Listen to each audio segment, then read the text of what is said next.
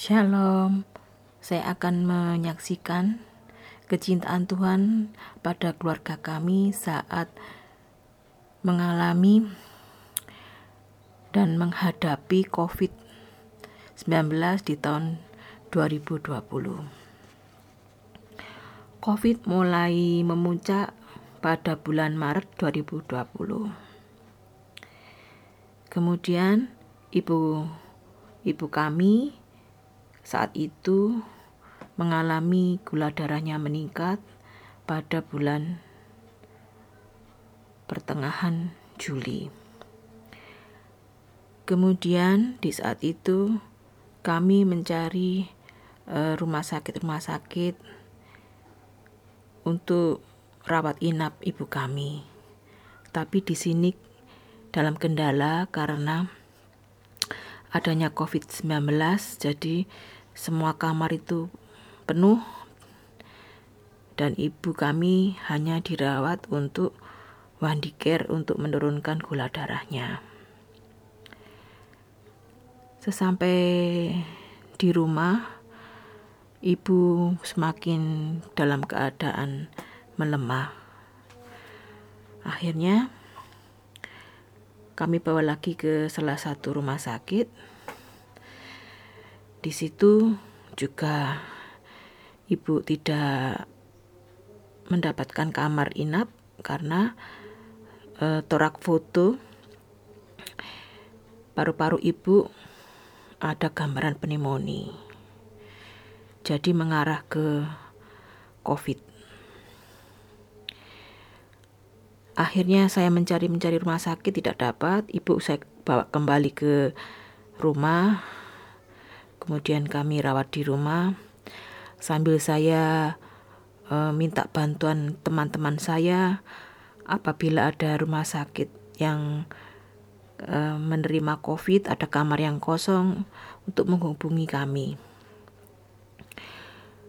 Selama 3 hari kami menunggu kamar yang kosong. Kami berserah pada Tuhan, semoga ibu dapat kekuatan sambil menunggu tempat yang kami perlukan. Akhirnya kami dapat kamar di salah satu rumah sakit swasta. Setelah itu ibu dirawat di situ.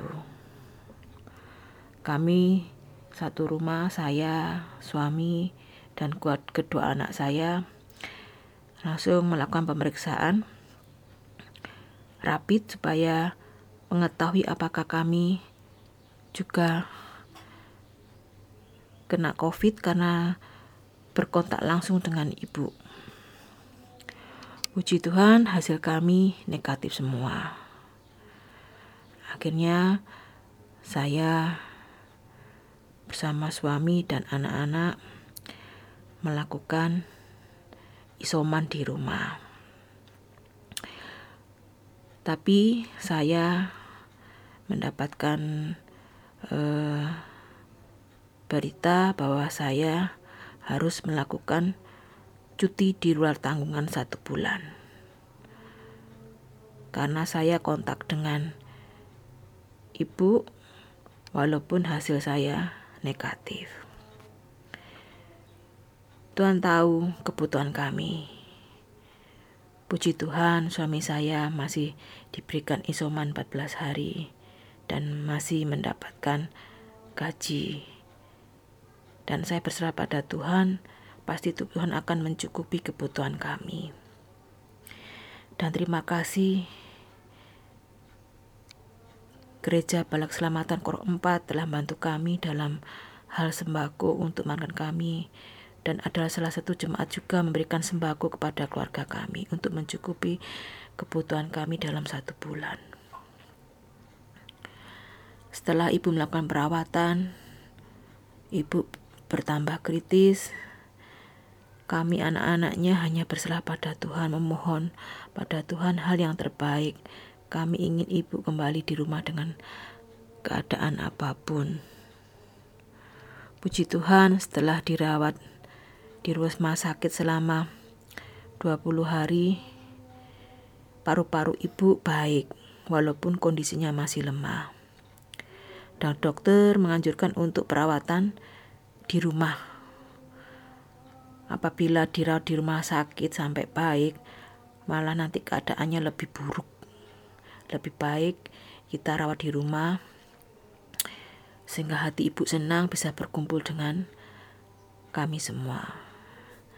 Puji Tuhan, ibu diberikan kesehatan dan ibu terbebas dalam COVID-19. Pada bulan Agustus saya mulai kembali bekerja. COVID masih banyak sekali di rumah sakit kami. Dan pada akhirnya di ruangan saya ada 6 orang teman saya yang bergantian jatuh kena COVID. Dan saya yang ke-7 dan terakhir ini kena COVID. Dan keadaan saya yang paling parah, sesak nafas. Akhirnya saya dirawat di rumah sakit swasta di Surabaya ini. Saya berpikir mungkin kalau satu kamar ada temannya, saya bisa sharing bersama. Nggak taunya saya ditempatkan di kamar sendiri tanpa ada teman. Dalam keadaan sesak nafas, pikiran saya kalut karena saya tahu bahwa COVID itu bagaimana. Dan saya berserah pada Tuhan. Tuhan, sembuhkan saya dari COVID ini. Pada tanggal 15 saya swab positif. Kemudian tanggal 19 hasil swab saya negatif. Saya berterima kasih, Tuhan, cepat sekali Engkau memberikan hasil negatif pada swab saya. Tetapi besoknya di swab lagi tanggal 20, hasilnya positif. Ya, saya berpikir mungkin kemarin itu ada sesuatu hal yang akhirnya hasilnya menjadi negatif. Saya pasrah pada Tuhan, berdoa. Semua makanan yang saya makan selalu keluar. Saya berserah, Tuhan, Ku percaya padamu, Kau memberikan yang terbaik untuk anakmu. Pada akhirnya sesak nafas saya mulai menurun. Saturasi oksigen saya juga mulai meningkat menjadi 96, 97. Saya tetap semangat. Saya latihan senam di kamar sendiri. Saya mendapat support dari anak-anak dan suami untuk menjadi kuat. Puji Tuhan, semua kami lalui dengan baik. Dan kesaksian saya yang sangat dahsyat ini, yaitu di saat kami mengalami COVID, ada petugas puskesmas yang datang ke rumah kami untuk mendata. Di situ di lingkungan kami banyak orang yang kasak kusuk. Gimana ini lingkungan kami ada yang COVID, gimana ini? Semua mengankan keluarga kami. Dan akhirnya ada salah satu orang yang berkata kepada mereka, keluarga Pak Samuel itu kan keluarga orang kesehatan, pasti mereka bisa menjaga bagaimana supaya kita di sekelilingnya tidak terkena COVID. Malah kita seharusnya mendukung mereka untuk kesembuhan mereka. Puji Tuhan, ada salah satu orang yang begitu baik dipakai oleh Tuhan untuk memberikan bantuan kepada keluarga kami dari orang-orang yang mencela kami yang saat itu menderita kena COVID. Setelah keadaan saya baik, saya kembali dipulangkan ke rumah, bisa berkumpul dengan anak-anak dan keluarga kami tercinta.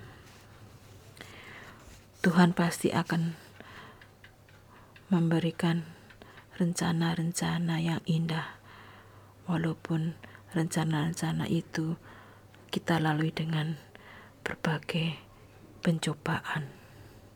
Semoga kesaksian saya ini menjadi berkat untuk kita semua dan menjadi kekuatan bagi kita semua. Amin.